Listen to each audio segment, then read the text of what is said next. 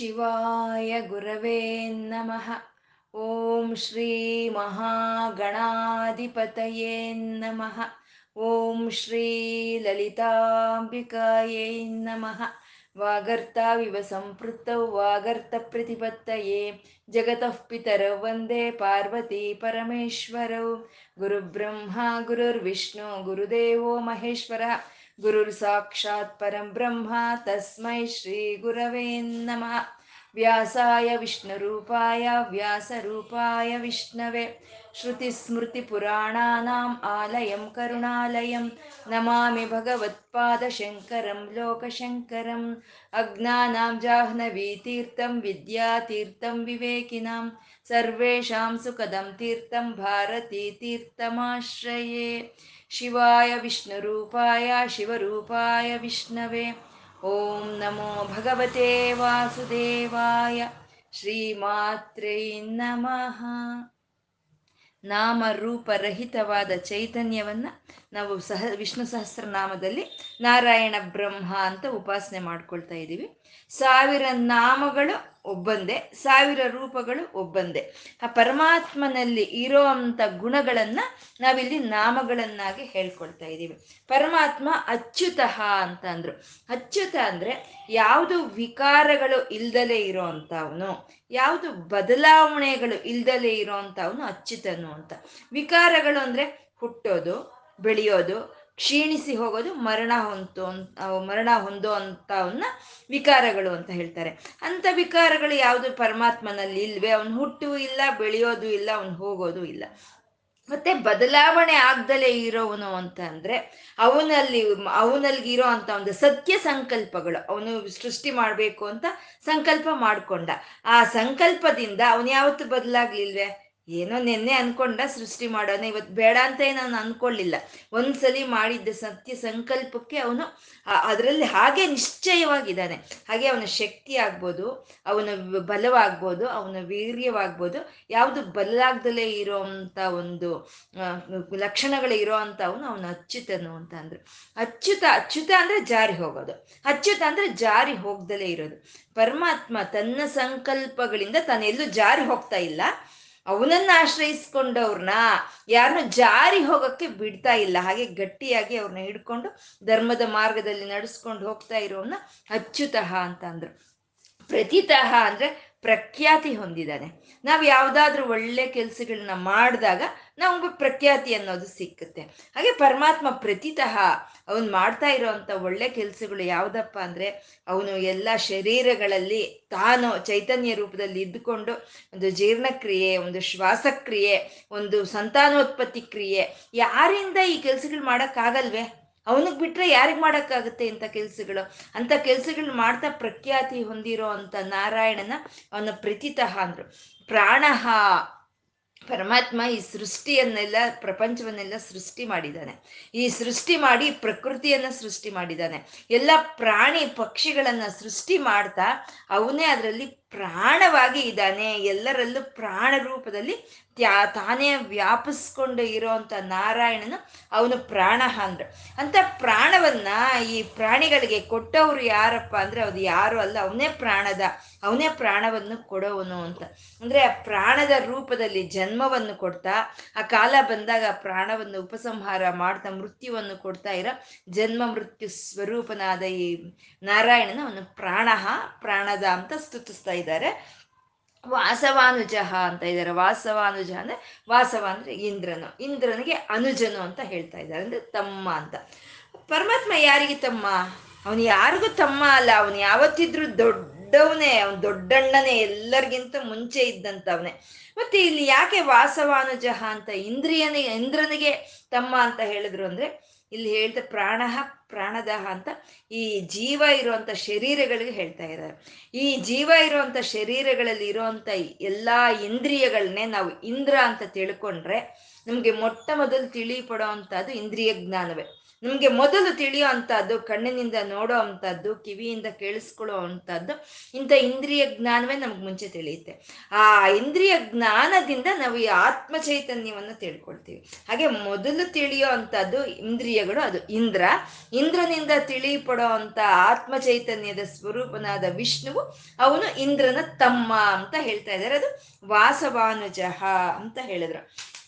ಅಪಾಂ ನಿಧಿಹಿ ಅಂದ್ರೆ ಅಪಾಮ್ ನಿಧಿಹಿ ಆಪಸ್ಸುಗಳು ಅಂತಂದ್ರೆ ಯಾವ ಶಕ್ತಿಗಳಿಂದ ಈ ಪ್ರಕೃತಿ, ಈ ಪ್ರಾಣಿಗಳು ಈಗ ಜೀವಂತವಾಗಿ ಇದೆಯೋ ಆ ಶಕ್ತಿಗಳನ್ನು ಆಪಸ್ಸುಗಳು ಅಂತ ಹೇಳ್ತಾರೆ. ಅದು ಒಂದು ಸೂರ್ಯಚಂದ್ರರಿಂದ ಹಿಡಿದು ಎಲ್ಲ ಪಂಚಭೂತಗಳು ಅವನ್ನ ಆಪಸ್ಸುಗಳು ಅಂತ ಹೇಳ್ತಾರೆ. ಆ ಸೂರ್ಯಚಂದ್ರರಿಗೂ, ಆ ಪಂಚಭೂತಗಳಿಗೂ ಆ ಚೈತನ್ಯವನ್ನ ಆವತ್ತಿಗೆ ಆವತ್ತಿಗೆ ತುಂಬಿಸ್ತಾ ಇರೋವಂಥ ನಾರಾಯಣನ ಚೈತನ್ಯವನ್ನ ಅಪಾಂ ನಿಧಿಹಿ ಅಂತ ಸ್ತುತಿಸ್ತಾ ಇದ್ದಾರೆ. ಅಪಾಂ ನಿಧಿಹಿ ಅಧಿಷ್ಠಾನಂ ಅಂತ ಇದ್ದಾರೆ. ಅಧಿಷ್ಠಾನಂ ಅಂದ್ರೆ ಎಲ್ಲದಕ್ಕೂ ಅಲ್ಲಿ ಪಂಚಭೂತಗಳಿಗೂ, ಇಲ್ಲಿ ಪ್ರಕೃತಿಗೂ, ಈ ಪ್ರಾಣಿಗಳಿಗೂ ಯಾರು ಅಧಿಷ್ಠಾನವಾಗಿದ್ದಾರೋ ಆ ಆ ನಾರಾಯಣನ ಚೈತನ್ಯವನ್ನ ಅಧಿಷ್ಠಾನಂ ಅಂತ ಇಲ್ಲಿ ಸ್ತುತಿಸ್ತಾ ಇದ್ದಾರೆ. ಅಧಿಷ್ಠಾನ ಅಂದ್ರೆ ಏನ್ ಅಧಿಷ್ಠಾನ ನಿಮ್ದು ಅಂತಂದ್ರೆ, ನಾವ್ ಹೇಳ್ತೀವಿ ಇಂಜಿನಿಯರ್ ಅಂತನೋ ಡಾಕ್ಟ್ರು ಅಂತನೋ, ಅಥವಾ ಟೀಚರು ಅಂತನೋ, ಏನೋ ಒಂದು ಹೇಳ್ತೀವಿ ಅಂದ್ರೆ ನಮ್ಮ ಜೀವನಕ್ಕೆ ಆಧಾರ ಆಗಿರುವಂತ ವೃತ್ತಿ ಅದನ್ನ ಅಧಿಷ್ಠಾನಂ ಅಂತ ಹೇಳೋದು. ಆ ಪರಮಾತ್ಮ ಈ ಪ್ರಪಂಚಕ್ಕೂ, ಈ ಪ್ರಕೃತಿಗೂ, ಪ್ರಾಣಿಗಳಿಗೂ ಎಲ್ಲ ಆಧಾರವಾಗಿರುವಂತ ಪರಮಾತ್ಮ, ಅವನೇ ಅಧಿಷ್ಠಾನಂ ಅಂತ ಹೇಳ್ತಾ ಇದ್ದಾರೆ. ಅಪ್ರಮತ್ತಃ ಪ್ರಕೃತಿ ನಿದ್ದೆ ಮಾಡುತ್ತೆ. ಮನುಷ್ಯರು ನಿದ್ದೆ ಮಾಡ್ತೀವಿ. ಪಶು ಪಕ್ಷಾದಿಗಳು ಎಲ್ಲ ನಿದ್ದೆ ಮಾಡುತ್ತೆ. ಆದರೆ ಆ ಆತ್ಮ ಚೈತನ್ಯ ಅನ್ನೋದು, ಆ ಪ್ರಾಣದ ಆದ ಪರಮಾತ್ಮ ಪ್ರಾಣ ಆದ ಪರಮಾತ್ಮ ಆತ್ಮ ಚೈತನ್ಯದ ರೂಪದಲ್ಲಿ ತಾನು ಯಾವತ್ತೂ ಜಾಗರೂಕತೆಯಿಂದ ಇದ್ದು, ಅಪ್ರಮತ್ತದಿಂದ ಇದ್ದು, ಈ ಶರೀರವನ್ನ, ಈ ಪ್ರಕೃತಿಯನ್ನ ಕಾಪಾಡ್ಕೊಳ್ತಾ, ರಕ್ಷಣೆ ಮಾಡ್ಕೊಳ್ತಾ ಇರೋ ಆ ಶ್ರೀಮನ್ ನಾರಾಯಣನ ಅವನ ಅಪ್ರಮತ್ತಃ ಅಂತ ಹೇಳ್ತಾ, ಪ್ರತಿಷ್ಠಿತ ಅಂತ ಹೇಳ್ತಾ ಇದ್ದಾರೆ. ಪ್ರತಿಷ್ಠಿತ. ಅವನ ಆ, ಅವನ ಒಂದು ಮಹಿಮೆಯಲ್ಲೇ ಅವನು ಪ್ರತಿಷ್ಠಿತವಾಗಿದ್ದಾನೆ ಅಂತ. ಅಂದ್ರೆ ಒಂದ್, ಒಂದೊಂದಕ್ಕೂ ಒಂದೊಂದು ಪ್ರತಿಷ್ಠಿತೆ ಅಂತಾರೆ ಜ್ಞಾನಿಗಳಿಗೆ ಜ್ಞಾನ ಅನ್ನೋದು ಆಧಾರವಾಗಿರುತ್ತೆ. ಧನವಂತರಿಗೆ ಧನ ಅನ್ನೋದು ಆಧಾರವಾಗಿರುತ್ತೆ. ಆದ್ರೆ ಪರಮಾತ್ಮನಿಗೆ ಅವನ ಮಹಿಮಗಳಲ್ಲೇ ಅವನು ಪ್ರತಿಷ್ಠಿತನಾಗಿದ್ದಾನೆ ಅಂತ ಅವನು ಸ್ವಯಂ ಪ್ರಕಾಶಕನು ಅಂತ ಹೇಳ್ತಾ ಇರೋವಂಥದ್ದು. ಇನ್ನು ಮುಂದಿನ ಒಂದು ಶ್ಲೋಕ, ಮೂವತ್ತಾರನೆಯ ಶ್ಲೋಕ, ಸ್ಕಂದ ಸ್ಕಂದ ಧರೋ ದುರ್ಯೋ ವರದೋ ವಾಯುವಾಹನ ವಾಸುದೇವೋ ಬೃಹದ್ಭಾನುರಾದಿದೇವ ಪುರಂದರ ಅಂತ ಮೂವತ್ತಾರನೇ ಶ್ಲೋಕ. ಒಂಬತ್ತು ನಾಮಗಳಿಂದ ಇದು ಕೂಡಿ ಸ್ಕಂದಹ ಸ್ಕಂದ ಸ್ಕಂದ ದರಹ ದುರ್ಯ, ವರದ, ವಾಯುವಾಹನ, ವಾಸುದೇವ ಬೃಹದ್ಭಾನು ಆದಿದೇವ, ಪುರಂದರ ಅಂತ ಒಂಬತ್ತು ನಾಮಗಳಿಂದ ಕೂಡಿರುವಂಥದ್ದು ಸ್ಕಂದ ಅಂತಂದ್ರು ಪರಮಾತ್ಮ ಶ್ರೀಮನ್ ನಾರಾಯಣನ ಸ್ಕಂದ ಅಂತ ಇಲ್ಲಿ ಸ್ತುತಿಸ್ತಾ ಇದ್ದಾರೆ. ಸ್ಕಂದ ಅಂತಂದ್ರೆ ತಾನು ಕದಲ್ತಾ ಎಲ್ಲವನ್ನು ಕದಲ್ಸೋ ಅಂತ ನಾರಾಯಣನ ಚೈತನ್ಯವನ್ನ ಸ್ಕಂದ ಅಂತ ಹೇಳೋದು. ಮತ್ತೆ ಒಣಗಿಸ, ಶೋಷಣೆ ಮಾಡೋ ಅಂತದ್ದು ಗುಣ ಅಂದ್ರೆ ಒಣಗಿಸೋ ಅಂತ ಗುಣವನ್ನು ಸ್ಕಂದ ಅಂತ ಹೇಳ್ತಾರೆ. ಅಂದ್ರೆ ತಾನು ಕದಲ್ತಾ ಎಲ್ಲವನ್ನು ಕದಲ್ಸ್ತಾ ಇದ್ದಾನೆ, ಎಲ್ಲವನ್ನು ಒಣಗಿಸ್ತಾ ಇದ್ದಾನೆ. ಆ ಲಕ್ಷಣವನ್ನ ಸ್ಕಂದ ಅಂತ ಹೇಳ್ತಾ ಇದ್ದಾರೆ. ಸ್ಕಂದ ಕದಲ್ಸೋವನು ಕದಲವನು ಅಂತ. ನಾವು ಪ್ರತಿ ಒಂದು ಗ್ರಹಗಳನ್ನು ಕದಲ್ತಾ ಇವೆ ಅದು ನಮಗೆ ಚೆನ್ನಾಗಿ ಅರ್ಥ ಆಗುತ್ತೆ ಅಲ್ವಾ? ಪ್ರತಿ ಒಂದು ಗ್ರಹವು ಕದಲ್ತಾ ಇದೆ, ಚಲಿಸ್ತಾ ಇದೆ, ಗಮನಿಸಿ ಮುಂದೆ ಹೋಗ್ತಾ ಇದೆ. ಈ ಕಾಲವು ಮುಂದೆ ಹೋಗ್ತಾ ಇದೆ. ಹಾಗೆ ಪಂಚಭೂತಗಳು, ಒಂದು ಗಾಳಿಯಿಂದ ಹಿಡಿದು ಗಾಳಿ, ಅಗ್ನಿ, ವಾಯು, ಭೂಮಿ, ನೀರು, ಇವೆಲ್ಲ ಕದಲ್ತಾ ಇವೆ ಕದಲ್ತಾ ಇವೆ. ಕದಲ್ತಾ ಇರೋ ಅಂತ ಒಂದು ಚೈತನ್ಯವನ್ನ ಸ್ಕಂದ ಅಂತ ಹೇಳ್ತಾ ಇದ್ದಾರೆ. ಅಂದ್ರೆ ಇವಾಗ ಒಂದು ಸಮುದ್ರದಲ್ಲಿ, ಆ ಸಮುದ್ರದಲ್ಲಿ ಇರೋ ಅಂತ ಒಂದು ಕದಲಿಕೆಯೇ ಆ ತರಂಗಗಳನ್ನ ತರ್ತಾ ಇದೆ.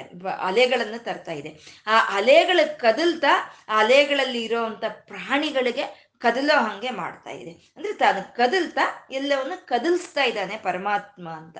ಇದು ಪ್ರತಿ ನಮ್ಗನ್ಸುತ್ತೆ ಒಂದು ಮನುಷ್ಯರು ಎಲ್ಲ ಕದಲಿ ಮುಂದೆ ಹೋಗ್ತಾರೆ. ಪಶು ಪಕ್ಷಾದಿಗಳು ಎಲ್ಲ ಚಲಿಸಿ ಮುಂದೆ ಹೋಗುತ್ತವೆ ವೃಕ್ಷಗಳು ಕದಲುತ್ತವೆ ಯಾಕೆ ಒಂದು ಇರುವೆಯಿಂದ ಹಿಡಿದು ಪ್ರತಿಯೊಂದು ಕದಲಿ ಮುಂದೆ ಹೋಗ್ತಾ ಇರುತ್ತೆ. ಅದು ನಮ್ಗೆ ಅರ್ಥ ಆಗುತ್ತೆ. ನಾವೇನು ಅನ್ಕೊಳ್ತೀವಿ? ಇರುವೆ ಕದಲಿ ಮುಂದೆ ಹೋಗ್ತಾ ಇದೆ. ನಾಯಿ ಕದಲಿ ಮುಂದೆ ಹೋಗ್ತಾ ಇದೆ. ಮನುಷ್ಯರು ನಾವು ನಡ್ಕೊಂಡು ಮುಂದೆ ಹೋಗ್ತಾ ಇದ್ದೀವಿ ಅಂತ ನಾವು ಅಂದ್ಕೊಳ್ತೀವಿ. ಆದರೆ ಪ್ರತಿಯೊಂದು ಕ್ಷಣದಲ್ಲೂ, ಪ್ರತಿಯೊಂದು ಕಣದಲ್ಲೂ ಆ ಕದಲಿಕೆ ಅನ್ನೋದು ಇದೆ. ಪ್ರತಿ ಪ್ರತಿಯೊಂದು ಕಣದಲ್ಲೂ ಆ ಕದಲಿಕೆ ಅನ್ನೋದು. ನಿನ್ನೆ ಆ ಕಣವನ್ನೇ ಆಟಮ್ ಅಂತ ಕರೀತಾರೆ. ಆ ಆಟಮ್ ಅಲ್ಲಿ ಎಲೆಕ್ಟ್ರಾನ್ಸ್ ಅನ್ನೋದು ತಿರುಗ್ತಾ ಇರುತ್ತೆ. ಇದು ಸೈಂಟಿಫಿಕ್ ಆಗಿ ನಮಗೆ ವೈಜ್ಞಾನ ಹೇಳೋ ಅಂಥದ್ದು. ಆ ಆಟಮ್ನಲ್ಲಿ ಎಲೆಕ್ಟ್ರಾನ್ಸ್ ಅನ್ನೋದು ತಿರುಗ್ತಾ ಇದೆ. ಆ ಆಟಮ್ನಲ್ಲಿ ಆ ಎಲೆಕ್ಟ್ರಾನ್ಸ್ ಅನ್ನೋದು ತಿರುಗ್ತಾ ಇರೋದಕ್ಕೆ ಸಮಸ್ತವು ತಿರುಗೋದು. ಹಾಗೆ ಪ್ರತಿಯೊಂದು ಕಣದಲ್ಲೂ ಆ ಕದಲಿಕೆ ಅನ್ನೋದು ಹಿಂದೆ, ಆ ಕದಲಿಕೆ ಅನ್ನೋದು ಇರೋದ್ರಿಂದನೇ ಈ ಸರ್ವ ಪ್ರಕೃತಿಯಲ್ಲಿ ಪ್ರಾಣಿಗಳಾಗ್ಬೋದು, ಪಕ್ಷಿಗಳಾಗ್ಬೋದು ಗ್ರಹಗಳಾಗ್ಬೋದು ಕದಲ್ತಾ ಇದೆ ಅಂತ ಪರಮಾತ್ಮ ತಾನು ಕದಲ್ತಾ, ಕದಲ್ಸ್ತಾ ಇರೋ ಅಂತ ನಾರಾಯಣನ ಚೈತನ್ಯವನ್ನ ಸ್ಕಂದ ಅಂತ ಹೇಳ್ತಾ ಇದ್ದಾರೆ. ಮತ್ತೆ ಹೇಗೆ ಅಂದ್ರೆ ನಮ್ಗೆ ಚೆನ್ನಾಗಿ ಅರ್ಥ ಆಗ್ಬೇಕು ಅಂದ್ರೆ ನಮ್ಮ ಹೃದಯ, ಆ ಹೃದಯ ನಮ್ಮ ಹೃದಯ ಕದಲ್ತಾ ಇದೆ, ಹೃದಯ ಸ್ಪಂದನೆ ಕದಲ್ತಾ ಇದೆ. ನಮ್ಮ ಹೃದಯ ಕದಲ್ತಾ ನಮ್ಮ ಶರೀರವನ್ನ ಕದಲ್ಸ್ತಾ ಇರೋವಂಥದ್ದು ಹಾಗೆ ಎಲ್ಲವನ್ನು ತಾನು ಕದಲ್ತಾ, ಕದಲ್ಸ್ತಾ ಇರೋವಂಥ ನಾರಾಯಣನ ಚೈತನ್ಯವನ್ನ ಸ್ಕಂದ ಅಂತ ಹೇಳ್ತಾ ಇದ್ದಾರೆ. ಮತ್ತೆ ಸ್ಕಂದ ಅಂತಂದ್ರೆ ಜಾರಿ ಕೆಳಕ್ಕೆ ಬರೋ ಅಂತದನ್ನ ಸ್ಕಂದ ಅಂತ ಹೇಳ್ತಾರೆ. ಅಂದ್ರೆ ಪರಮೇಶ ಪರಮಶಿವನು ತನ್ನ ಭ್ರೂಣವನ್ನ ಅಮ್ಮನವರ ಕೈಗೆ ಕೊಟ್ಟಾಗ ಆ ತೇಜಸ್ಸನ್ನ, ಆ ಪ್ರಕಾಶವನ್ನ ತಡ್ಕೊಳಕ್ ಆಗ್ದಲೆ ಅಮ್ಮನವರು ಆ ಭ್ರೂಣವನ್ನ ಕೆಳಕ್ಕೆ ಜಾರಿ ಬಿಡ್ತಾರೆ. ಹಾಗೆ ಜಾರಿ ಬಂದಂತ ಒಂದು ಭ್ರೂಣವನ್ನೇ ಸ್ಕಂದ ಅಂತ ಕರೆದ್ರು. ಹಾಗೆ ಒಂದು ಯೋಗ ಸಮಾಧಿಯಲ್ಲಿ ಭಕ್ತರು ಯಾವಾಗ ಒಂದು ಧ್ಯಾನವನ್ನು ಮಾಡ್ತಾರೋ ಆವಾಗ ಸಹಸ್ರಾರ ಕಮಲದಲ್ಲಿ ಆಗೋ ಅಂತ ಒಂದು ಆನಂದಾಮೃತ ರಸ ಅನ್ನೋದು ಈ ಶರೀರ ತುಂಬ ಜಾರಿ ಕೆಳಕ್ಕೆ ಬರುತ್ತೆ. ಆ ಜಾರಿ ಕೆಳಕ್ಕೆ ಬರೋ ಅಮೃತ ರಸವನ್ನೇ ಸ್ಕಂದ ಅಂತ ಕರೆಯೋ ಅಂಥದ್ದನ್ನ ಇದನ್ನೇ ಶಂಕರರು ಶ ಸೌಂದರ್ಯ ಲಹರಿಯಲ್ಲಿ ಪ್ರಪಂಚಂ ಸಿಂಚಂತಿ ಪುನರಪಿ ರಸಾಮ್ನಾಯ ಮಹಸಹ ಅಂತಂದ್ರು. ಸೊ ಧ್ಯಾನದ ಒಂದು ಯೋಗ ಮುದ್ರೆಯಲ್ಲಿ ನಮಗೆ ಆಗುವಂತ ಆನಂದ, ಅದು ನಮ್ಮ ನವ ನಾಡಿಗಳನ್ನ ಒದ್ದೆ ಮಾಡುತ್ತೆ. ಆ ಒದ್ದೆ ಮಾಡೋ ಅಂತ ಒಂದು ಆ ಅಮೃತ ರಸವನ್ನೇ ಸ್ಕಂದ ಅಂತ ಕರೀತಾರೆ. ಮತ್ತೆ ಈ ಗಾಳಿಯಲ್ಲಿ ಆ ಒಂದು ಗಾಳಿ ಕದಲೋದ್ರಿಂದ ಒಣಗಿಸೋ ಅಂತ ಒಂದು ಲಕ್ಷಣ ಇರುತ್ತೆ. ನಾವು ಏನಾದರೂ ಒಣಗಬೇಕು ಅಂದ್ರೆ ಒಂದು ಗಾಳಿಗೆ ಹಾಕ್ತೀವಿ. ಗಾಳಿಗೆ ಹಾಕಿದ ತಕ್ಷಣ ಅದು ಒಣಗೋಗುತ್ತೆ. ಹೇಗೆ ಒಣಗ್ತು ಅಂದ್ರೆ ಆ ಒಣಗಿಸೋ ಅಂತ ಲಕ್ಷಣ ಗಾಳಿಯಲ್ಲಿ ಇದೆ. ಆ ಒಣಗಿಸೋ ಅಂತ ಲಕ್ಷಣವನ್ನೇ ಸ್ಕಂದ ಅಂತ ಕರೀತಾರೆ. ಕ ತಾನು ಕದಲ್ತಾ ಎಲ್ಲವನ್ನು ಕದಲ್ಸೋವನೇ ಅಲ್ಲ ತಾನು ಎಲ್ಲ ಪದಾರ್ಥಗಳನ್ನು ಒಣಗಿಸುವಂಥ ಲಕ್ಷಣ ಇರುವಂತವನು ಮತ್ತೆ ಧ್ಯಾನದಲ್ಲಿ ನಮ್ಗೊಂದು ಆಗೋವಂಥ ಒಂದು ಆನಂದ ಅಮೃತ ಸ್ವರೂಪವೇ ಸ್ಕಂದ ಅಂತ ಸ್ಕಂದ ಅಂತ ಹೇಳ್ತಿದ್ದಾರೆ. ಮತ್ತೆ ಸ್ಕಂದ ಅಂತ ಹೇಳಿದ್ರೆ ಎಲ್ಲಾ ಸೈನ್ಯಕ್ಕೂ ಸೈನ್ಯಾಧಿಪತಿಯಾದಂಥ ಸುಬ್ರಹ್ಮಣ್ಯನ ಸ್ಕಂದ ಅಂತ ಕರೀತಾರೆ. ಸೇನಾನಿನಾಮಹಂ ಸ್ಕಂದ ಅಂತ ಭಗವದ್ಗೀತೆಯಲ್ಲಿ ಕೃಷ್ಣ ಪರಮಾತ್ಮ ಹೇಳೋದು. ಸೈನ್ಯದಲ್ಲಿ ಸ್ಕಂದನು ನಾನು ಅಂತ. ಅಂದ್ರೆ ಆ ವಿಭೂತಿ ಯೋಗದಲ್ಲಿ ಕೃಷ್ಣನ್ ಹೇಳ್ತಾನೆ ಮಾಸಗಳಲ್ಲಿ ಮಾರ್ಗಶಿರ ಮಾಸ ನಾನು ಅಂತ ಹೇಳ್ತಾನೆ. ಮತ್ತೆ ಹೀಗೆ ಎಲ್ಲ ಒಂದು ವಿಧ ವಿಧವಾದಂಥ ಒಂದು ಪ್ರತ್ಯೇಕವಾದಂಥ ಒಂದು ನಕ್ಷತ್ರಗಳಲ್ಲಿ ಸೂರ್ಯನ ನಾನು ಅಂತ ಹೇಳ್ತಾನೆ. ಆಗ ಪ್ರತ್ಯೇಕವಾಗಿರೋದನ್ನೆಲ್ಲ ನಾನು ಅಂತ ವಿಭೂತಿ ಯೋಗದಲ್ಲಿ ಕೃಷ್ಣನ್ ಹೇಳ್ತಾನೆ. ಅಂದ್ರೆ ಅದರಲ್ಲೇ ಪರಮಾತ್ಮನನ್ನು ನಾವು ಕಾಣಬೇಕು ಅಂತ. ಅಂದ್ರೆ ಸ್ಕಂದನು ಸೈನ್ಯಾಧಿಪತಿ ಆದಂಥ ಸ್ಕಂದನೇ ಭಗವಂತನ. ಸೈನ್ಯ ಭಗವಂತ ಅಲ್ವಾ ಅಂದ್ರೆ ಸೈನ್ಯವೂ ಭಗವಂತನೇ. ಸೈನ್ಯಾಧಿಪತಿನೂ ಭಗವಂತನೇ. ಆದ್ರೆ ಕೆಲವು ಒಂದು ಇದರಲ್ಲಿ ನಾವು ಆ ಪರಮಾತ್ಮನನ್ನ ವಿಶೇಷವಾಗಿ ನಾವು ಕಾಣ್ತೀವಿ. ಹಾಗೆ ವಿಶೇಷವಾಗಿ ಕಾಣೋ ಅಂಥದ್ದೇ ಅದೇ ಸ್ಕಂದ ರೂಪ ಅಂತ. ಪರಮಾತ್ಮ ವಿಶ್ವೇಶ್ವರ ವಿಶ್ವವೆಲ್ಲ ತುಂಬಿಕೊಂಡಿದ್ದಾನೆ. ಮತ್ತೆ ವಿಶ್ವವೆಲ್ಲ ತುಂಬಿಕೊಂಡಿಂದ ಇರೋವಂಥ ಪರಮಾತ್ಮನ ನಾವು ಕಾಶಿಯಲ್ಲಿ, ಆ ಕಾಶಿ ವಿಶ್ವನಾಥನಲ್ಲಿ ಯಾಕೆ ದರ್ಶನ ಮಾಡ್ತಾ ಇದ್ದೀವಿ ಅಂದರೆ, ಆ ವಿಭೂತಿ, ಆ ಪರಮಾತ್ಮನ ವಿಭೂತಿಯನ್ನ ಅದರೊಳಗೆ ಕಾಣ್ತೀವಿ.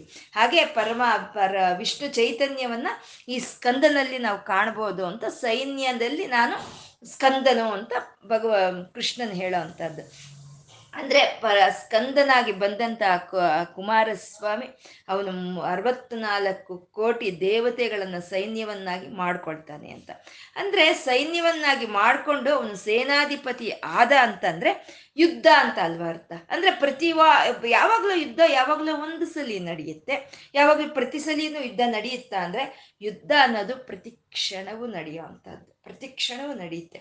ಇವಾಗ ಸೂರ್ಯನಲ್ಲಿ ಇರೋಂಥ ಕಣಗಳು ಒಂದಕ್ಕೂ ಒಂದು ಒಂದಕ್ಕೂ ಒಂದು ತಗುಲಿದಾಗ ಉತ್ಪನ್ನವಾಗುವಂಥದ್ದೇ ಆ ಆ ಒಂದು ಅಗ್ನಿ ಅನ್ನೋದು ಆ ಉತ್ಪನ್ನವಾಗೋದೇ ಒಂದು ಪ್ರಾಣವಾಯು ಅಂತ. ಅಲ್ಲಿಗೆ ಅಲ್ಲಿ ನಡೆದಿದ್ದು ಯುದ್ಧವೇ ಅಲ್ವಾ? ಹಾಗೆ ಈ ಶರೀರದೊಳಗೂ ಅನೇಕವಾದ ಕಣಗಳು ಒಂದಕ್ಕೆ ಒಂದಕ್ಕೂ ಒಂದು ಒಂದಕ್ಕೊಂದು ತಗಲ್ತಾ ನಮ್ಮಲ್ಲಿ ಈ ಒಂದು ಪಂಚಭೂತಗಳನ್ನ ಉತ್ಪನ್ನ ಮಾಡೋ ಅಂತದ್ದು ಅಂದ್ರೆ ಆ ಆ ರೀತಿ ಕೆಲಸ ಮಾಡೋ ಹಾಗೆ ಮಾಡೋ ಅಂತ ಒಂದು, ಆ ಆತ್ಮ ಚೈತನ್ಯವೇ ಸ್ಕಂದ ಅಂತ. ಈ ಹೃದಯ ಅನ್ನೋದು ಆತ್ಮ ಅನ್ನೋದು ಎಲ್ಲ ಇಂದ್ರಿಯಗಳನ್ನ ಒಟ್ಟುಗೂಡಿಸ್ಕೊಂಡು ಈ ಶರೀರದಲ್ಲಿ ಕೆಲಸ ಆಗ ಮಾ, ಕೆಲಸ ಮಾಡೋ ಹಾಗೆ ನೋಡ್ಕೊಳ್ತಾ ಇದೆ ಅಂತಂದ್ರೆ ಈ ಆತ್ಮವೇ ಸ್ಕಂದ ಸ್ವರೂಪ ಅಂತ ಹೇಳೋವಂಥದ್ದು ಈ ಲಕ್ಷ್ಮೀನಾರಾಯಣರು ಮತ್ ಅಥವಾ ಶಿವಪಾರ್ವತಿಯರು ಅವ್ರನ್ನ ಪ್ರಕೃತಿ ಪುರುಷರು ಅಂತ ಹೇಳ್ತೀವಿ. ಆ ಪ್ರಕೃತಿ ಪುರುಷರ ಒಂದು ಚೈತನ್ಯವೇ ಪ್ರತಿ ಒಂದು ಜೀವಿಯಲ್ಲಿ ಅಹಂ ರೂಪದಲ್ಲಿ ಇರೋ ಅಂಥದ್ದು ಆ ಅಹಂ ರೂಪವೇ ಈ ಶರೀರವನ್ನು ನಡೆಸ್ಕೊಂಡು ಮುಂದೆ ಹೋಗ್ತಾ ಇರೋದ್ರಿಂದ ಆ ಆತ್ಮವನ್ನೇ ನಾವು ಸ್ಕಂದ ಅಂತ ಹೇಳ್ಕೊಳ್ಳೋ ಅಂಥದ್ದು ಅಂತ ಒಂದು ಚೈತನ್ಯದ ವಿಷ್ಣು ಸ್ವರೂಪವನ್ನ ಸ್ಕಂದ ಸ್ವರೂಪ ಅಂತ ವೇದಗಳು ಸ್ತುತಿಸ್ತಾ ಇರೋವಂಥದ್ದು ಪರಮಾತ್ಮ ಸ್ಕಂದ ದರ ಅಂತಂದ್ರು. ಸ್ಕಂದ ದರ. ಸ್ಕಂದ ದರ ಅಂತಂದ್ರೆ ಆ ಒಂದು ಮಾರ್ಗವನ್ನ ಕದಲಿಸ್ತಾ ಮುಂದೆ ತಗೊಂಡು ಹೋಗೋನು ಸ್ಕಂದ ಅಂತ ನಾವು ಹೇಳ್ಕೊಡ್ವಿ ಅಂದ್ರೆ ಆ ಮುಂದೆ ತಗೊಂಡೋಗೋ ಅಂತ ಮಾರ್ಗವನ್ನು ತಾನು ಧರಿಸಿದಾನೆ ಪರಮಾತ್ಮ ತಾನೇ ಧರಿಸಿರೋ ಅಂತ ಒಂದು ಚೈತನ್ಯವನ್ನ ಸ್ಕಂದಧರ ಅಂತಂದ್ರು. ಈ ದುರ್ಯಹ ಅಂತ ಹೇಳೋದ್ರಲ್ಲಿ ದುರ್ಯಹ ಅಂದ್ರೆ ಅವನು ಅಗ್ರವಾಗಿ ಇರ್ತಾನೆ, ಪುರೋಗಾಮಿಯಾಗಿ ಇರ್ತಾನೆ ಅಂದ್ರೆ ನಾವು ನಡೆಯಾಡೋ ಅಂತ ಒಂದು ಮಾರ್ಗದಲ್ಲಿ, ನಮ್ಮ ಮಾರ್ಗದಲ್ಲಿ ತಾನು ಮುಂದೆ ನಿಂತುಕೊಂಡು ನಮ್ಮನ್ನು ಮುಂದಕ್ಕೆ ತಗೊಂಡು ಹೋಗೋ ಅಂತ ಅವನು ಅವನು ದುರ್ಯಹ ಅಂತ ಸ್ಕಂದಧರಹ ಆ ಮಾರ್ಗದ ಒಂದು ಜವಾಬ್ದಾರಿಯನ್ನು ತಾನು ಹೊತ್ತಿದ್ದಾನೆ. ಆ ಮಾರ್ಗದಲ್ಲಿ ತಾನು ನಿಂತ್ಕೊಂಡು ನಮ್ಮನ್ನು ಮುಂದೆ ತಗೊಂಡು ಹೋಗ್ತಾ ಇದ್ದಾನೆ ಅನ್ನೋದು ಈ ಎರಡು ನಾಮಗಳು ನಮಗೆ ತಿಳಿಸ್ಕೊಡುವಂಥದ್ದು. ಪರಮಾತ್ಮ ನಮ್ಮ ಮಾರ್ಗ, ನಾವು ಒಂದು, ನಾವು ಮಾರ್ಗವನ್ನು ತಪ್ಪಿ ನಮ್ಮ ಮನಸ್ಸು ದುರ್ಬಲಗೊಂಡು ನಮ್ಮ ಮಾರ್ಗ ನಾವು ತಪ್ಪಿದ್ರು ನಮ್ಮನ್ನ ಸರಿಯಾದ ಮಾರ್ಗದಲ್ಲಿ ಇಡೋವಂಥವನೇ ಭಗವಂತ ಅವನು ಇದಕ್ಕೆ ನಮಗೆ ಉದಾಹರಣೆಗಳು ಅಲ್ಲಿ ಪೌರಾಣಿಕವಾಗಿ ಸಿಕ್ಕುತ್ತೆ. ಇಲ್ಲಿ ಚಾರಿತ್ರಾತ್ಮಕವಾಗಿ ಸಿಕ್ಕುತ್ತೆ, ಸಾಂಘಿಕವಾಗಿ ಸಿಕ್ಕುತ್ತೆ, ವೈಯಕ್ತಿಕವಾಗಿ ಸಿಕ್ಕುತ್ತೆ ಈ ಒಂದು ಈ ಉದಾಹರಣೆಗಳು ಅನ್ನೋದು. ಈ ಅಜಮಿಳನು ಅವನು ಅತ್ಯಂತ ಒಂದು ಧರ್ಮಾತ್ಮನೇ, ಒಂದು ಧರ್ಮದ ಹಾದಿಯಲ್ಲಿ ನಡೆಯುವಂತ ಅವನೇ ಆದ್ರೆ ಯಾವುದೋ ಒಂದು ದುರ್ಬಲವಾದಂತ ಒಂದು ಕ್ಷಣದಲ್ಲಿ ಅವನು ಆ ವೃಕ್ಷದ ಹಿಂದ್ಗಡೆ ಆ ಒಂದು, ಯಾವುದೋ ಒಂದು ಹೆಣ್ಣು ಗಂಡಿನ ಸಂಗಮವನ್ನು ನೋಡಿ ಅವನ ಮನಸ್ಸು ದುರ್ಬಲಗೊಳ್ಳಬಿಡುತ್ತೆ. ಅಜಾಮಿಲನ ಮನಸ್ಸು ದುರ್ಬಲಗೊಂಡು ಧರ್ಮಾತ್ಮನೆ. ಆ ದುರ್ಬಲವಾಗಿ ಹೋಗಿ ಆ ಮನಸ್ಸು ಅವನೇನ್ ಮಾಡ್ತಾನೆ, ಆ ಹೆಣ್ಣು ಹೇಳ್ತಿದ್ರು ಕೇಳಲ್ಲ, ಅವ, ಅವಳನ್ನೇ ಮದುವೆ ಮಾಡ್ಕೊಳ್ತಾನೆ. ಮಾಡ್ಕೊಂಡು ಅವಳ ಜೊತೆ ಸಂಸಾರ ಮಾಡಿದಾಗ ಮಕ್ಕಳಾಗತ್ವೆ, ಆ ಮಗುಗೆ ನಾರಾಯಣ ಅಂತ ಹೆಸರಿಟ್ಕೊಳ್ತಾನೆ. ಯಾವಾಗ ಆ ಮಗುಗೆ ನಾರಾಯಣ ಅಂತ ಹೆಸರು ಇಟ್ಕೊಂಡು ಆ ನಾರಾಯಣನ ಒಂದು ನಾಮ ಜಪದಿಂದ, ಅವನ ಹಿಂದೆ ಇದ್ದಿದ್ದ ಒಂದು ಧರ್ಮದ ಮಾರ್ಗದ ಒಂದು ಫಲಿತದಿಂದ, ಅವನು ಜಾರಿ ಹೋಗ್ತಾ ಇದ್ರೂ ಅವನು ಸರಿಯಾದ ಮಾರ್ಗಕ್ಕೆ ತಗೊಂಡು ಬರ್ತಾನೆ ನಾರಾಯಣ. ಇದು ಪೌರಾಣಿಕವಾದಂಥ ಒಂದು ಉದಾಹರಣೆ. ಮತ್ತೆ ಅರ್ಜುನನು, ಅವನು ಹುಟ್ಟಿದ್ದು ಕ್ಷತ್ರಿಯನಾಗೆ. ಕ್ಷತ್ರಿಯನಾಗಿ ಹುಟ್ಟಿದ್ರು ನಾನು ಧರ್ಮಕ್ಕಾಗಿ ನಾನು ಯಾವ ಒಂದು ಯುದ್ಧವನ್ನು ಮಾಡೋದಿಲ್ಲ. ನಂಗೆ ಯಾವ ಯುದ್ಧನೂ ಬೇಡ, ನಂಗೆ ಯಾವ ರಾಜ್ಯವೂ ಬೇಡ ಅಂತ ಒಂದು ಅವನ ಅಸ್ತ್ರಗಳನ್ನೆಲ್ಲ ಅಲ್ಲಿ ಬಿಸಾಕಿ ಅಸ್ತ್ರ ಸನ್ಯಾಸವನ್ನು ಹೊಂದಿ ನಾನು ಯಾವ ಜವಾಬ್ದಾರಿ ನಂಗೆ ಬೇಡ ಅಂತ ನಿಂತು ಬಿಡ್ತಾನೆ. ಅಂದ್ರೆ ಅವನ ಒಂದು ಧರ್ಮದಿಂದ ಅವನು ಜಾರಿ ಹೋದ.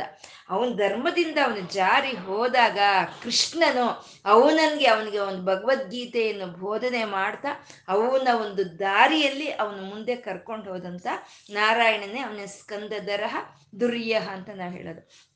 ಮತ್ತೆ ಸಾಂಘಿಕವಾಗಿ ಹೇಳಬೇಕು ಅಂತ ಅಂದ್ರೆ ಈ ಬಿಲ್ಗೇಟ್ಸ್ ಆ ಬಿಲ್ಗೇಟ್ಸ್ ಅವರು ಟೆಂತ್ ಕ್ಲಾಸ್ ಡ್ರಾಪ್ ಔಟ್ ಹಾಕ್ತಾರೆ ಅವರು. ಟೆಂತ್ ಕ್ಲಾಸ್ ಪಾಸೇ ಆಗೋದಿಲ್ಲ ಅವರು.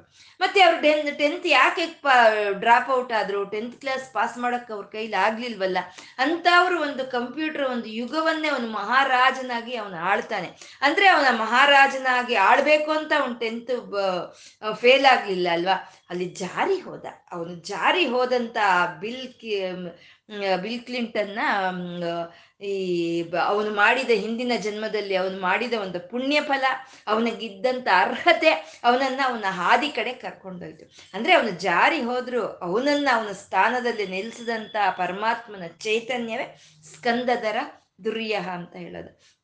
ಮತ್ತೆ ನಮಗೂ ಅನೇಕವಾದಂಥ ಒಂದು ನಮಗೆ ಒಂದು ವೈಯಕ್ತಿಕವಾಗಿ ಇಂಥ ಒಂದು ಅನುಭವಗಳಾಗುತ್ತೆ ನಮಗೆ. ನಮ್ಗೆ ಎಷ್ಟು ಭಕ್ತಿ ಇದೆ ಅಂತ ಹೇಳಿದ್ರು, ಎಷ್ಟು ಜ್ಞಾನ ಇದೆ ಅಂತ ಹೇಳಿದ್ರು, ಅನೇಕವಾದ ಸಂದರ್ಭಗಳಲ್ಲಿ ನಮ್ಮ ಮನಸ್ಸು ದುರ್ಬಲಗೊಳ್ಳುತ್ತೆ. ನಾವು ಜಾರಿ ಹೋಗ್ತೀವಿ. ಅವಾಗ ಜಾರಿ ಹೋಗ್ತಾ ಇರೋಂಥ ಭಕ್ತರನ್ನ ಯಾರಾದ್ರೆ ಅವನನ್ನ ಶರಣ ಹೋಗ್ತಾರೋ, ಯಾರಾದ್ರೆ ಅವನನ್ನ ನಂಬಿರ್ತಾರೋ, ಅಂತ ಅವ್ರನ್ನ ಕೈ ಹಿಡಿದುತ್ತಾ ಅವ್ರ ದಾರಿಯಲ್ಲಿ ಅವರು ನಿಲ್ಸೋ ಅಂತ ಒಂದು ಒಂದು ಅನೇಕವಾದಂಥ ಒಂದು ಸಂಘಟನೆಗಳು ನಮ್ಮೆಲ್ಲರ ಒಂದು ಜೀವನದಲ್ಲೂ ನಡೆದಿರೋ ಅಂಥದ್ದು ಹಾಗೆ ಪರಮಾತ್ಮ ತಾನು ಒಂದು ಕೈ ಹಿಡಿದು ಮುಂದೆ ನಿಂತ್ಕೊಂಡು ನಮ್ಮನ್ನ ಧರ್ಮದ ಹಾದಿಯಲ್ಲಿ ಕರ್ಕೊಂಡು ಹೋಗುವಂತ ನಾರಾಯಣನ ಚೈತನ್ಯವನ್ನ ಸ್ಕಂದ ದರಹ ಅವನ ಅಗ್ರ, ಅಗ್ರಗ್ರಾಮಿಯಾಗಿ ನಮ್ಮ ಮುಂದೆ ನಿಂತು ನಮ್ಮನ್ನು ಕರ್ಕೊಂಡು ಹೋಗುವಂತ ಅವನು ದುರ್ಯಹ ಅಂತ ಹೇಳಿದ್ರು. ನಮ್ಗನ್ಸುತ್ತೆ ನಾವು ಅಂತ ಭಗವಂತ ನನ್ನ ಮುಂದೆನೇ ಇದ್ದು ಕರ್ಕೊಂಡು ಹೋದ ಅಂತ ಹೇಳ್ತಾ ಇರ್ತೀವಿ. ಆ ತಾಯಿ ನನ್ನ ಹಿಂದೆನೇ ಇದ್ದಂಗೆ ನಂಗೆ ಅನ್ಸುತ್ತೆ ಅಂತ ನಾವು ಹೇಳ್ತಾ ಇರ್ತೀವಲ್ವ? ಅಂದ್ರೆ ಹಾಗೆ ನಮ್ಮನ್ನ ಹಿಂದೆ ಮುಂದೆ ಇದ್ದು ನಮ್ಮನ್ನು ಕಾಪಾಡಿಕೊಂಡು ತಗೊಂಡು ಹೋಗೋ ಅಂತ ನಾರಾಯಣನ ಚೈತನ್ಯ ಅದು ಅಂತ. ಇವಾಗ ಕರು ಮುಂದೆ ಹೋಗ್ತಾ ಇದ್ರೆ ಹಸು ಮುಂದೆ ಹಿಂದ್ಗಡೆ ಹೋಗ್ತಾ ಇರುತ್ತೆ ಅಲ್ವಾ? ಆ ಕರು ಎಲ್ಲಿ ಹೋಗುತ್ತೋ ಏನೋ ಅಂತ ಹಸು ಹಿಂದ್ಗಡೆ ಹೋಗ್ತಾ ಇರುತ್ತೆ. ಆ ಕರುಗೇನ್ ಗೊತ್ತಾಗಲ್ಲ ತಾಯಿ ಹಸು ಯಾಕೆ ಬರ್ತಾ ಇದೆ ಅಂತ.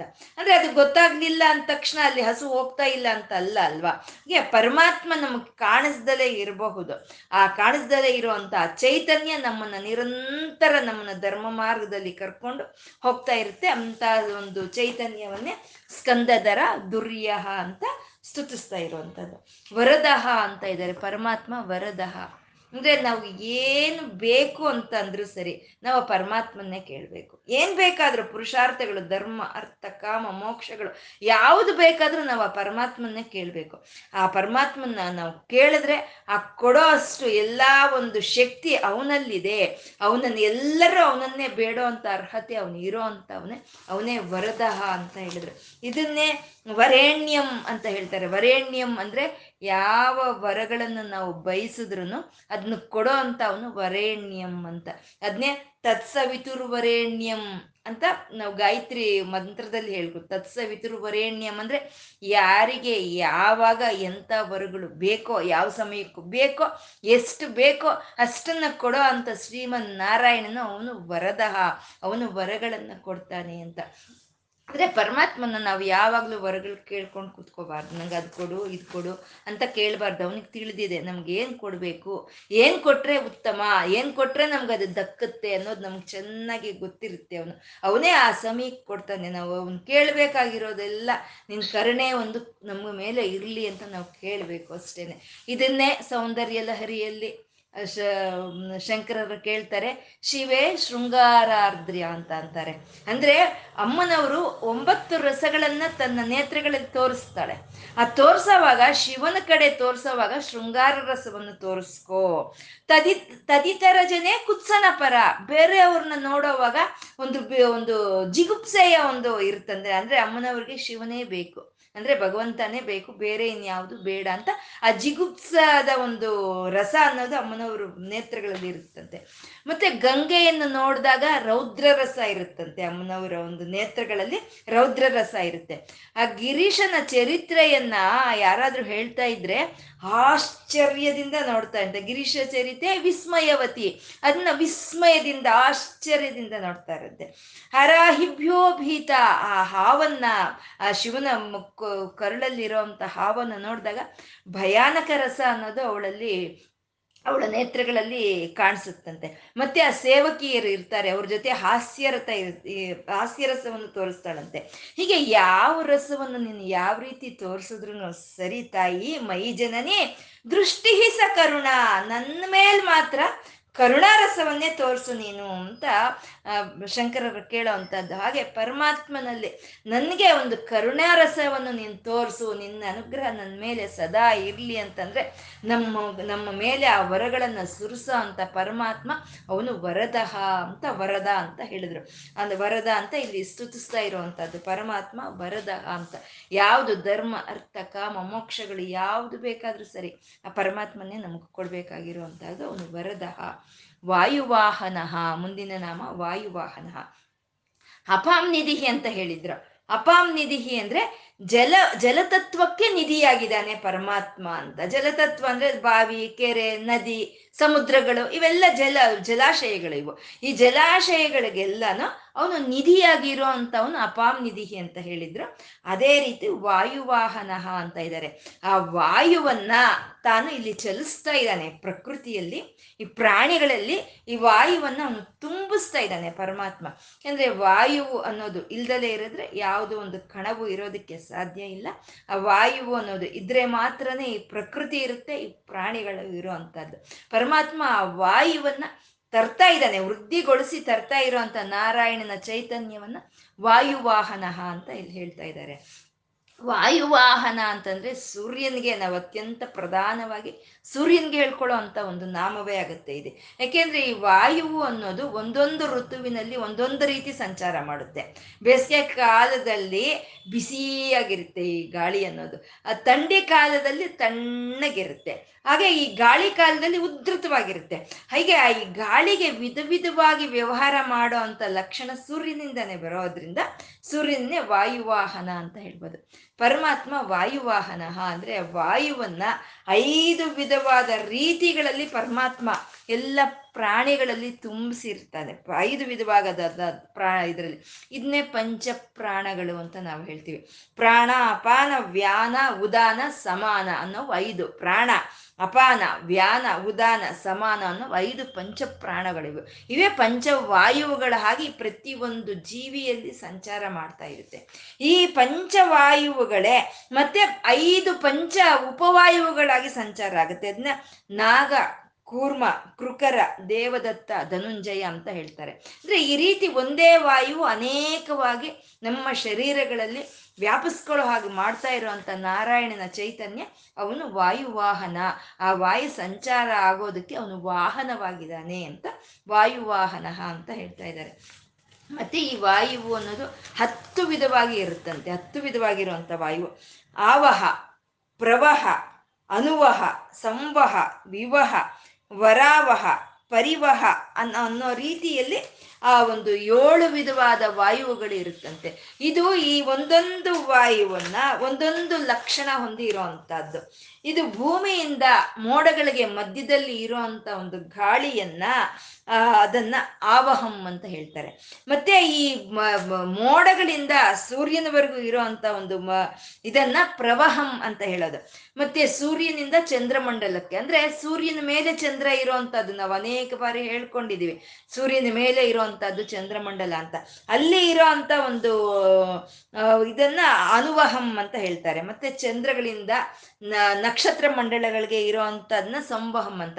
ಹೀಗೆ ಒಂದೊಂದು ಪ್ರದೇಶದಲ್ಲಿ ಇರುವಂತ ಒಂದು ವಾಯುವನ್ನ ಒಂದೊಂದು ರೀತಿ ಕರೀತಾರೆ. ಅಂದ್ರೆ ಅದರಲ್ಲಿ ಇರುವಂತ ಲಕ್ಷಣವನ್ನ ಹಿಡಿದು ಆ ಹೆಸರುಗಳನ್ನ ಇಟ್ಟಿರುವಂತ ಅದನ್ನೇನು ಸುಮ್ಮನೆ ಇಟ್ಟಿರುವಂತ ಹೆಸರುಗಳಲ್ಲ ಋಷಿಮುನಿಗಳು ಅದಕ್ಕಿರುವಂತ ಒಂದು ಲಕ್ಷಣಗಳನ್ನ, ಗುಣಗಳನ್ನ ಹಿಡಿದು ಆ ಒಂದು ಹೆಸರುಗಳನ್ನ ಕೊಟ್ಟಿರುವಂಥದ್ದು ನಾವು ಹೇಳ್ತಾ ಇರ್ತೀವಿ ನಾವು ಒಂದು ಸರಸ್ವತಿ ಹಾಗೆ ಜ್ಞಾನ ತುಂಬಿದೆ ಅಂತ ಹೇಳ್ತೀವಿ. ಅಂದ್ರೆ ಆ ಜ್ಞಾನ ತುಂಬಿರೋ ಅಂತ ಲಕ್ಷಣಕ್ಕೆ ಸರಸ್ವತಿ ಅಂತ ಹೇಳ್ತೀವಲ್ವಾ? ಹಾಗೆ ಆ ವಾಯುವು ಅದು ಅದು ಅದು ವ್ಯವಹರಿಸುವಂತ ಒಂದು ರೀತಿಯನ್ನ ಹಿಡಿದು ಈ ಹೆಸರುಗಳನ್ನ ಋಷಿಮುನಿಗಳು ಇಟ್ಟಿರುವಂತಹದ್ದು. ಪರಮಾತ್ಮ ವಾಯುವಾಹನ, ಆ ವಾಯುವನ್ನ ತಾನು ತಾನು ಹೊತ್ಕೊಂಡು ಈ ಪ್ರಕೃತಿಯಲ್ಲಿ ಪ್ರಾಣಿಗಳಲ್ಲಿ ತುಂಬಿಸಿರೋ ಅಂತ ನಾರಾಯಣ ಚೈತನ್ಯವನ್ನ ವಾಯುವಾಹನ ಅಂತ ಹೇಳ್ತಾ ಇದ್ದಾರೆ. ಮತ್ತೆ ವಾಸುದೇವ, ಮುಂದಿನ ನಾಮ ವಾಸುದೇವ. ಈ ವಾಸುದೇವ ಅನ್ನೋ ಒಂದು ನಾಮ ಅತ್ಯಂತ ಒಂದು ಮಹತ್ತರವಾದಂಥ ಒಂದು ನಾಮ ಇದು.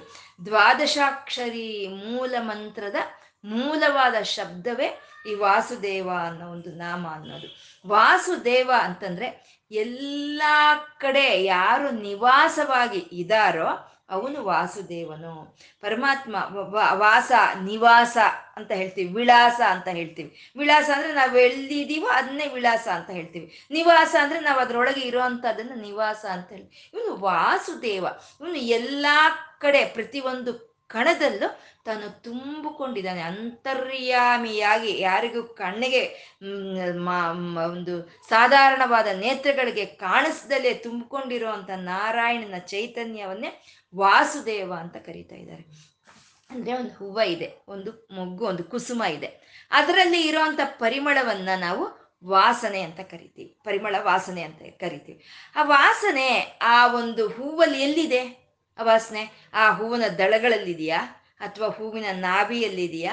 ಅಥವಾ ಹೂವಿನ ತೊಟ್ಟಲ್ಲಿದೆಯಾ? ಆ ಹೂವು ಪೂರ್ತಿ ಇದೆ, ಆ ವಾಸನೆ ಅನ್ನೋದು, ಆ ಹೂವು ಎಲ್ಲಿ ನೋಡಿದ್ರು ಆ ವಾಸನೆ ಅನ್ನೋದು ಇರುತ್ತೆ. ಆ ಹೂವು ಪೂರ್ತಿ ಆ ಹೂವದಲ್ಲಿ ವ್ಯಾಪಿಸ್ಕೊಂಡಿರುತ್ತೆ ಆ ವಾಸನೆ ಅನ್ನೋದು. ಆ ವ್ಯಾಪಿಸ್ಕೊಂಡಿರೋ ಅಂತ ವಾಸನೆ, ಆ ಗಂಧ ಅನ್ನೋದು, ಆ ಸುತ್ತಮುತ್ತ ಇರೋವಂಥ ಪರಿಸರದೊಳಕ್ಕೂ ಅದನ್ನ ವ್ಯಾಪ್ತಿಯಾಗುವಾಗ ಮಾಡುತ್ತೆ ಅಲ್ವಾ? ಹಾಗ, ಹಾಗೆ ಎಲ್ಲ ಕಡೆ ವ್ಯಾಪಿಸ್ಕೊಂಡು ಕಣ್ಣಿಗೆ ಕಾಣಿಸ್ಕೊಳ್ದಲೆ ಆ ಪರಿಸರವನ್ನ ಪ್ರಭಾವಿತ ಮಾಡ್ತಾ ಇರೋವಂಥ ಗಂಧವನ್ನ ವಾಸನೆ ಅಂತ ಕರೆದ್ರು. ಹಾಗೆ ನಾರಾಯಣ, ಈಶ್ವರನ ಚೈತನ್ಯ ಈ ಪ್ರಕೃತಿ ಪ್ರಾಣಿಗಳಲ್ಲಿ ಸಮಸ್ತವಾದ ಈ ಜಗತ್ತಿನಲ್ಲಿ ವ್ಯಾಪಿಸ್ಕೊಂಡಿದೆ. ವ್ಯಾಪಿಸ್ಕೊಂಡಿದ್ದು ಅದು ಅದು ಅದ್ರ ಪ, ಅದರ ಪ್ರಭಾವವನ್ನು ಅದು ಬೀರ್ತಾ ಇರೋದ್ರಿಂದ ಅವನು ವಾಸುದೇವ ಅಂತ ಕರೀತಾ ಇದ್ದಾರೆ. ಪರಮಾತ್ಮ ವಾಸುದೇವ ಅಂತ.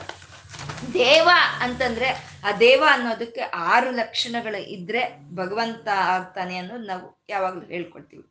ಸೃಷ್ಟಿ ಸ್ಥಿತಿ ಲಯಗಳನ್ನು ಯಾರು ಮಾಡ್ತಾ ಇದ್ದಾರೋ ಆ ಲಕ್ಷಣ ಯಾರಿಗಿದೆಯೋ, ಸ್ವಯಂ ಪ್ರಕಾಶಕನು, ಆ ಪ್ರಕಾಶ ಈ ಸ್ವಯಂ ಇದಾಗಿ ಯಾರಿಗೆ ಇದೆಯೋ, ಮತ್ತೆ ಈ ಋಷಿ ಮುನಿಗಳಿಂದ ಹಿಡಿದು ಸಮಸ್ತ ವೇದಗಳು ಯಾರನ್ನ ಸ್ತುತಿಸ್ತಾ ಇದೆಯೋ, ಯಾವ ಒಂದು ಜೀವ ಚೈತನ್ಯದ ರೂಪದಲ್ಲಿ ಯಾರಾದ್ರೆ ಈ ಪ್ರಪಂಚದಲ್ಲಿ ವ್ಯವಹರಿಸ್ತಾ ಇದ್ದಾರೋ ಅಂತ ಒಂದು ಆರು ವಿಧವಾದ ಒಂದು ಗುಣಗಳು ಇರೋ ದೇವ ಅಂತ ಕರೀತಾರೆ.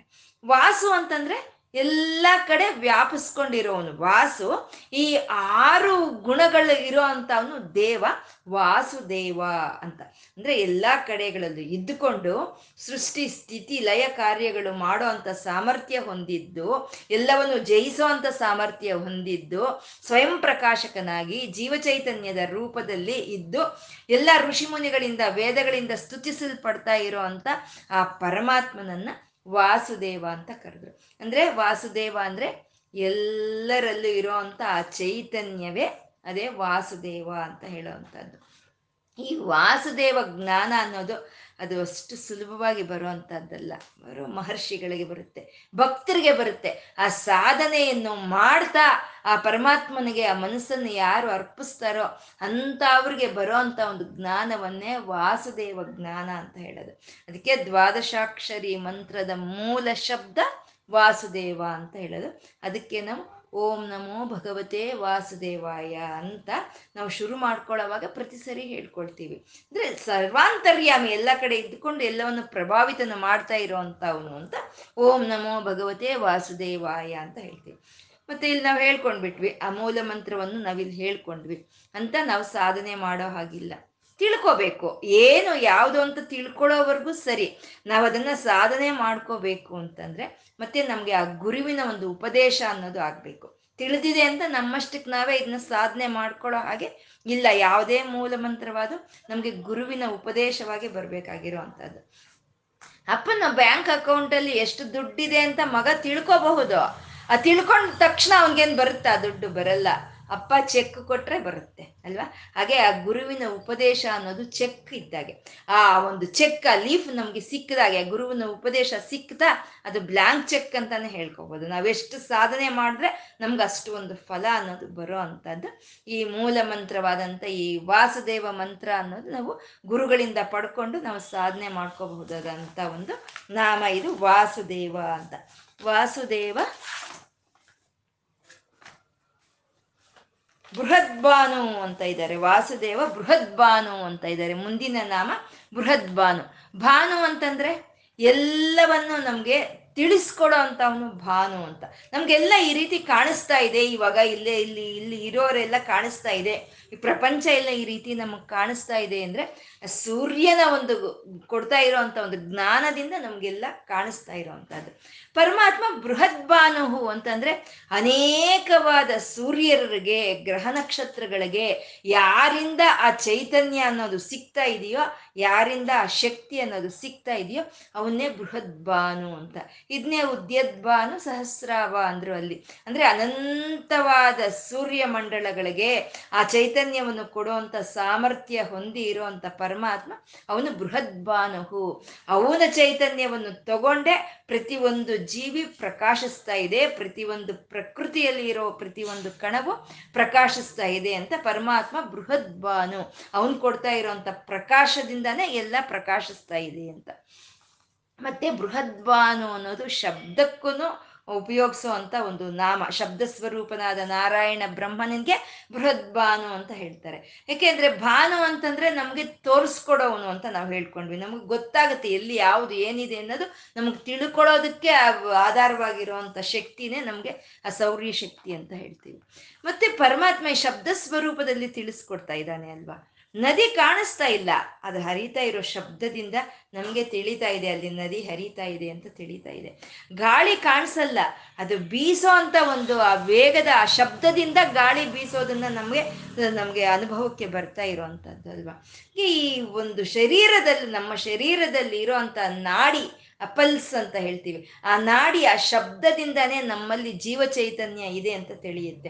ಅಂದ್ರೆ ಶಬ್ದದಿಂದನೇ ನಮ್ಗೆ ಪ್ರತಿಯೊಂದು ತಿಳ್ಕೊಳ್ಳೋದ್ರಿಂದ ನಾವು ಆ ಶಬ್ದ ಬ್ರಹ್ಮನನ್ನ ಬೃಹದ್ಬಾನು ಅಂತ ಹೇಳೋವಂಥದ್ದು.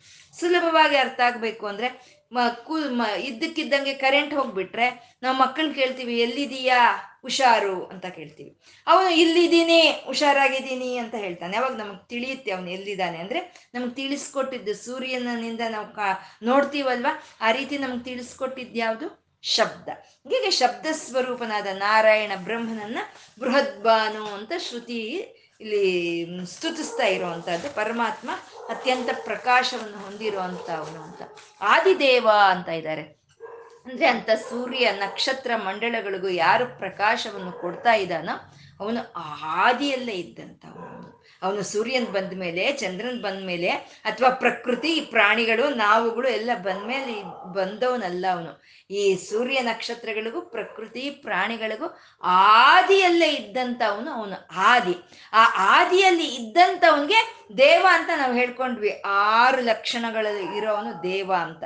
ಆ ಸೃಷ್ಟಿ ಸ್ಥಿತಿ, ಲಯ ಕಾರ್ಯಗಳು ಮಾಡೋ ಅಂತ ಶಕ್ತಿ ಇರೋವನು, ಸ್ವಯಂ ಪ್ರಕಾಶಕನು, ಆ ಒಂದು ಜೀವ ಚೈತನ್ಯದ ರೂಪದಲ್ಲಿ ಇರೋ ಅಂತವನು ಎಲ್ಲವನ್ನು ಗೆಲ್ಲೋ ಅಂತ ಅವನು ಅಂತ ಲಕ್ಷಣಗಳು ಇರೋ ಅಂತ ದೇವನು ಅವನು, ಆದಿಯಲ್ಲೇ ಇದ್ದ ಅಂತ ಆದಿದೇವ ಅಂತ ಹೇಳಿದ್ರು. ಪುರಂದರಹ ಅಂತ ಇದ್ದಾರೆ ಇನ್ನು ಮುಂದಿನ ನಾಮ ಪರಮಾತ್ಮ, ಪುರಂದರಹ.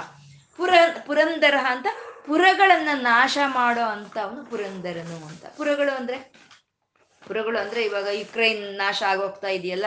ಅದಲ್ಲ, ಪುರಂದರ ಅಂತಂದ್ರೆ.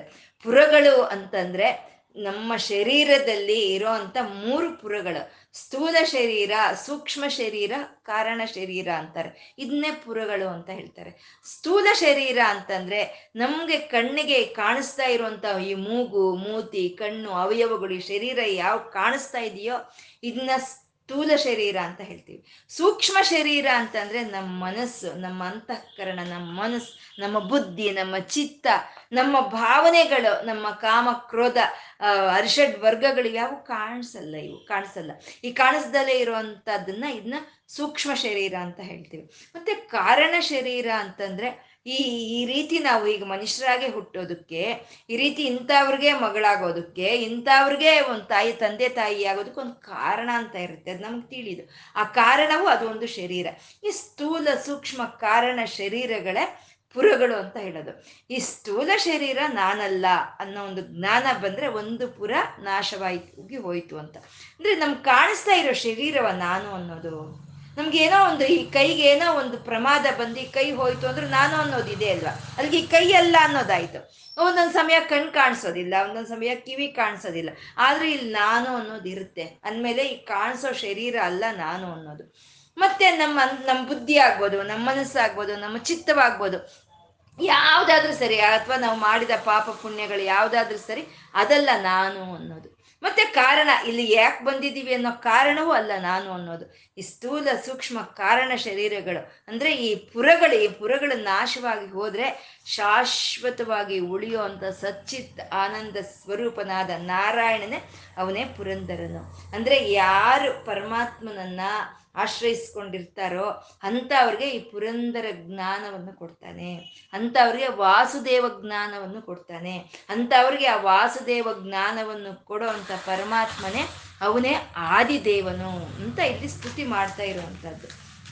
ಅಂದರೆ ನಮ್ಗೆ ಅನಿಸುತ್ತೆ, ಇದೇನೋ ಇದು ಪರಮಾತ್ಮ ಇಷ್ಟು ಗುಣಗಳಲ್ಲಿ ಒಂದೊಂದೇ ಒಂದೊಂದೇ ಈಗ ಹೇಳ್ತಾ ಇದ್ದಾರಲ್ಲ ಅಂತ ನಮ್ಗೆ ಅನಿಸುತ್ತೆ.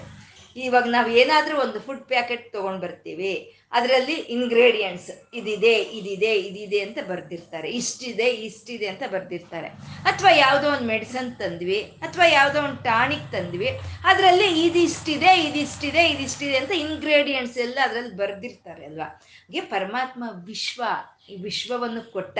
ಈ ವಿಶ್ವವನ್ನು ಕೊಟ್ಟಂತ ಪರಮಾತ್ಮ ವಿಷ್ಣು ಆಗಿ ವ್ಯಾಪಿಸ್ಕೊಂಡಿದ್ದಾನೆ. ಹೀಗೆ ವಿಷ್ಣುವು ಆಗಿ ವ್ಯಾಪಿಸ್ಕೊಂಡಿದ್ದ ಪರಮಾತ್ಮ ಈ ವಿಶ್ವದಲ್ಲಿ ಏನೇನನ್ನು ಇಟ್ಟಿದ್ದಾನೆ ಅನ್ನೋದನ್ನ ಈ ನಾಮಗಳಲ್ಲಿ ನಮ್ಗೆ ಹೇಳ್ಕೊಂಡು ಬರ್ತಾ ಇದ್ದಾರೆ. ಇಂಗ್ರೀಡಿಯೆಂಟ್ಸ್ ಅದಿಷ್ಟಿದೆ ಕ್ಯಾಲ್ಸಿಯಂ ಇಷ್ಟಿದೆ ಐರನ್ ಇಷ್ಟಿದೆ ಅಂತ ಎಲ್ಲ ಅಲ್ಲಿ ಹೇಗೆ ಬರ್ದಿರ್ತಾರೋ ಹಾಗಾಗಿ ಏನೇನು ಗುಣಗಳನ್ನ ಪರಮಾತ್ಮ ಈ ಬ, ಈ ಸೃಷ್ಟಿಯಲ್ಲಿ ತುಂಬಿಸಿದಾನೆ, ಈ ವಿಶ್ವದಲ್ಲಿ ತುಂಬಿಸಿದಾನೆ ಅಂತ ಹೇಳ್ತಾ ಇರುವಂತ ನಾಮಗಳು. ಭೂತ, ಭವ್ಯ ಭವತ್ ಪ್ರಭು ಅಂತ ಹೇಳೋದ್ರಲ್ಲಿ ಮೂರು ಕಾಲಗಳನ್ನ ನಿರ್ವಹಿಸ್ತಾ ಇದ್ದಾನೆ ಅಂತ ಹೇಳಿದ್ರು. ಮತ್ತೆ ಜಹ್ನು ಅಂತ ಹೇಳಿದ್ರು. ಜಹ್ನು ಅಂದ್ರೆ ಪ್ರಕೃತಿಯಲ್ಲಿ ಇರುವಂತ ಮಾಲಿನ್ಯವನ್ನ ಯಾರು ಕಳೀತಾ ಇದ್ದಾರೋ ಆ ಚೈತನ್ಯವೇ ಜಹ್ನು ಅಂತ ಹೇಳಿದ್ರು. ಮತ್ತೆ ನಹುಷ ಅಂತ ಅಂದ್ರು. ಅಂದ್ರೆ ಒಂದು ಬಂಧನವನ್ನ ಒಂದು ತಂದೆ, ತಾಯಿ, ಒಂದು ಮಕ್ಕಳ, ಒಂದು ಗುರು ಶಿಷ್ಯರ, ಒಂದು ಸ್ನೇಹರ ಮಧ್ಯೆ ಬಂಧವನ್ನು ಯಾರು ಸೇರಿಸಿದಾನೋ ಅವನು ನಹುಷ ಅಂತ ಹೇಳಿದ್ರು. ಮತ್ತೆ ಇಲ್ಲಿ ವಾ ಅಪಾಮ್ನಿಧಿಹಿ ಅಂದ್ರು, ಜಲತತ್ವವನ್ನು ತಂದವನು ಅಂದ್ರು, ವಾಯುವಾಹನ ಅಂತಂದ್ರು ವಾಯುವನ್ನು ತಂದವನು ಅಂತ, ವರದ ಅಂದ್ರು. ಪುರುಷಾರ್ಥಗಳನ್ನು ಕೊಡೋನು ಅಂತ. ಹಾಗೆ ಆ ಇಂಗ್ರೀಡಿಯೆಂಟ್ಸ್ ಪರಮಾತ್ಮ ಏನನ್ನು ಈ ವಿಶ್ವದಲ್ಲಿ ಇಟ್ಟಿದ್ದಾನೆ ಅನ್ನೋದನ್ನ ನಮಗೆ ಇಲ್ಲಿ ಒಂದೊಂದು ನಾಮದಲ್ಲಿ ಒಂದೊಂದು ನಾಮದಲ್ಲಿ ಋಷಿಮುನಿಗಳು ನಮಗೆ ತಿಳಿಸ್ತಾ ಇರುವಂಥದ್ದು. ಪರಮಾತ್ಮ ಸ್ಕಂದ ತಾನು ಕದಲ್ತಾ ಇದ್ದಾನೆ. ತಾನು ಕದಲ್ತಾ ನಮ್ಮನ್ನು ಕದಲಿಸ್ತಾ ಇದ್ದಾನೆ. ಆ ಕದಲ್ತಾ ಇರೋವಂಥ ಚೈತನ್ಯವೇ ನಮ್ಮನ್ನು ಕದಲಿಸ್ತಾ ಇರುವಂತ ಚೈತನ್ಯವೇ. ಅದೇ ಸ್ಕಂದ. ನಮ್ಮ ಮಾರ್ಗವನ್ನ ತಾನು ಹೊತ್ತಿದ್ದಾನೆ. ನಾವು ನಮ್ಮ ಡೆಸ್ಟಿನೇಷನ್, ನಾವು ಎಲ್ಲಿಗೆ ಗುರಿ ತಳಿಸ್, ತಲುಪಬೇಕು ಅಂತ ಇದೀವೋ ಆ ಮಾರ್ಗವನ್ನು ತಾನು ಧರಿಸ್ತಾ, ಆ ಮಾರ್ಗದ ಕಡೆ ನಮ್ಮನ್ನ ಕೈ ಹಿಡಿದು ಕರ್ಕೊಂಡು ಹೋಗ್ತಾ ಇರೋವಂಥ ಪರಮಾತ್ಮ ಅವನು ದುರ್ಯ ವರದ, ಅವನೇ ವರಗಳನ್ನು ಕೊಡ್ತಾನೆ. ನಮ್ಗೆ ಏನ್ ಬೇಕೋ ಪುರುಷಾರ್ಥಗಳು. ಕೊಡೋದಕ್ಕೆ ಅವನು ಯಾವಾಗ್ಲೂ ತಯಾರಾಗಿರ್ತಾನೆ ಪರಮಾತ್ಮ ವರದ. ವಾಯುವಾಹನ ನಮ್ಗೆ ಬೇಕಾಗಿರೋ ಅಂತ ಒಂದು ಈ ಪ್ರಾಣ ಸ್ವರೂಪವಾದಂಥ ಈ ಪ್ರಾಣಶಕ್ತಿಯಾದ ವಾಯುವನ್ನ ಅವನೇ ತಂದಿರುವಂತಹದ್ದು ಪರಮಾತ್ಮ. ವಾಸುದೇವ ದ್ವಾದಶಾಕ್ಷರಿ ಮಂತ್ರದ ಮೂಲ ಸ್ವರೂಪನಾದಂಥ ಮೋಕ್ಷವನ್ನು ಕೊಡುವಂಥ ವಾಸುದೇವ ನಾಮವನ್ನು ಹೊತ್ತಿರುವಂಥ ಪರಮಾತ್ಮ ಅವನು ಬೃಹದ್ಭಾನುಹು ಎಲ್ಲ ನಕ್ಷತ್ರ ಮಂಡಳಗಳಿಗೂ ಎಲ್ಲ ಸರ್ವ ವಿಧವಾದಂಥ ಪ್ರಾಣಿಗಳಿಗೂ ಆ ಪ್ರಕಾಶವನ್ನು ಕೊಡ್ತಾ ಇರುವಂತವನು ಅವನು ಆದಿದೇವ. ಅವನು ಮೊದಲೇ ಇದ್ದಂಥ ಅವನು ಅವನು ಪುರಾತನನು, ಅವನು ಪುರಂದರಹ. ಈ ಸು ನಾನು ಅನ್ನೋದು ಶಾಶ್ವತವಾಗಿರುವಂಥ ಸಚ್ಚಿತ್ ಆನಂದದ ಸ್ವರೂಪ ಅನ್ನೋ ಒಂದು ಜ್ಞಾನವನ್ನು ನಮಗೆ ಕೊಡೋ ಅಂಥ ಒಂದು ಒಂದು ನಾಮವೇ ಈ ಪುರಂದರ ಅಂತ ಹೇಳ್ಕೊಳ್ತಾ ಇವತ್ತು. ಇವತ್ತು ನಾವೇನು ಹೇಳ್ಕೊಂಡಿದೀವೋ ಅದು ಆ ವಾಸುದೇವನಿಗೆ ಸಮರ್ಪಣೆ ಮಾಡ್ಕೊಳ್ಳೋಣ. ಲಕ್ಷ್ಮೀನಾರಾಯಣರಿಗೆ ನತಿರಿಯಂ ನನ್ನ ಈ ನಮಸ್ಕಾರವನ್ನು ಸ್ವೀಕಾರ ಮಾಡುತ್ತಂದೆ ತಂದೆ ಅಂತ ಕೇಳ್ಕೊಳ್ತಾ ಸರ್ವಂ ಶ್ರೀ ಲಲಿತಾರ್ಪಣ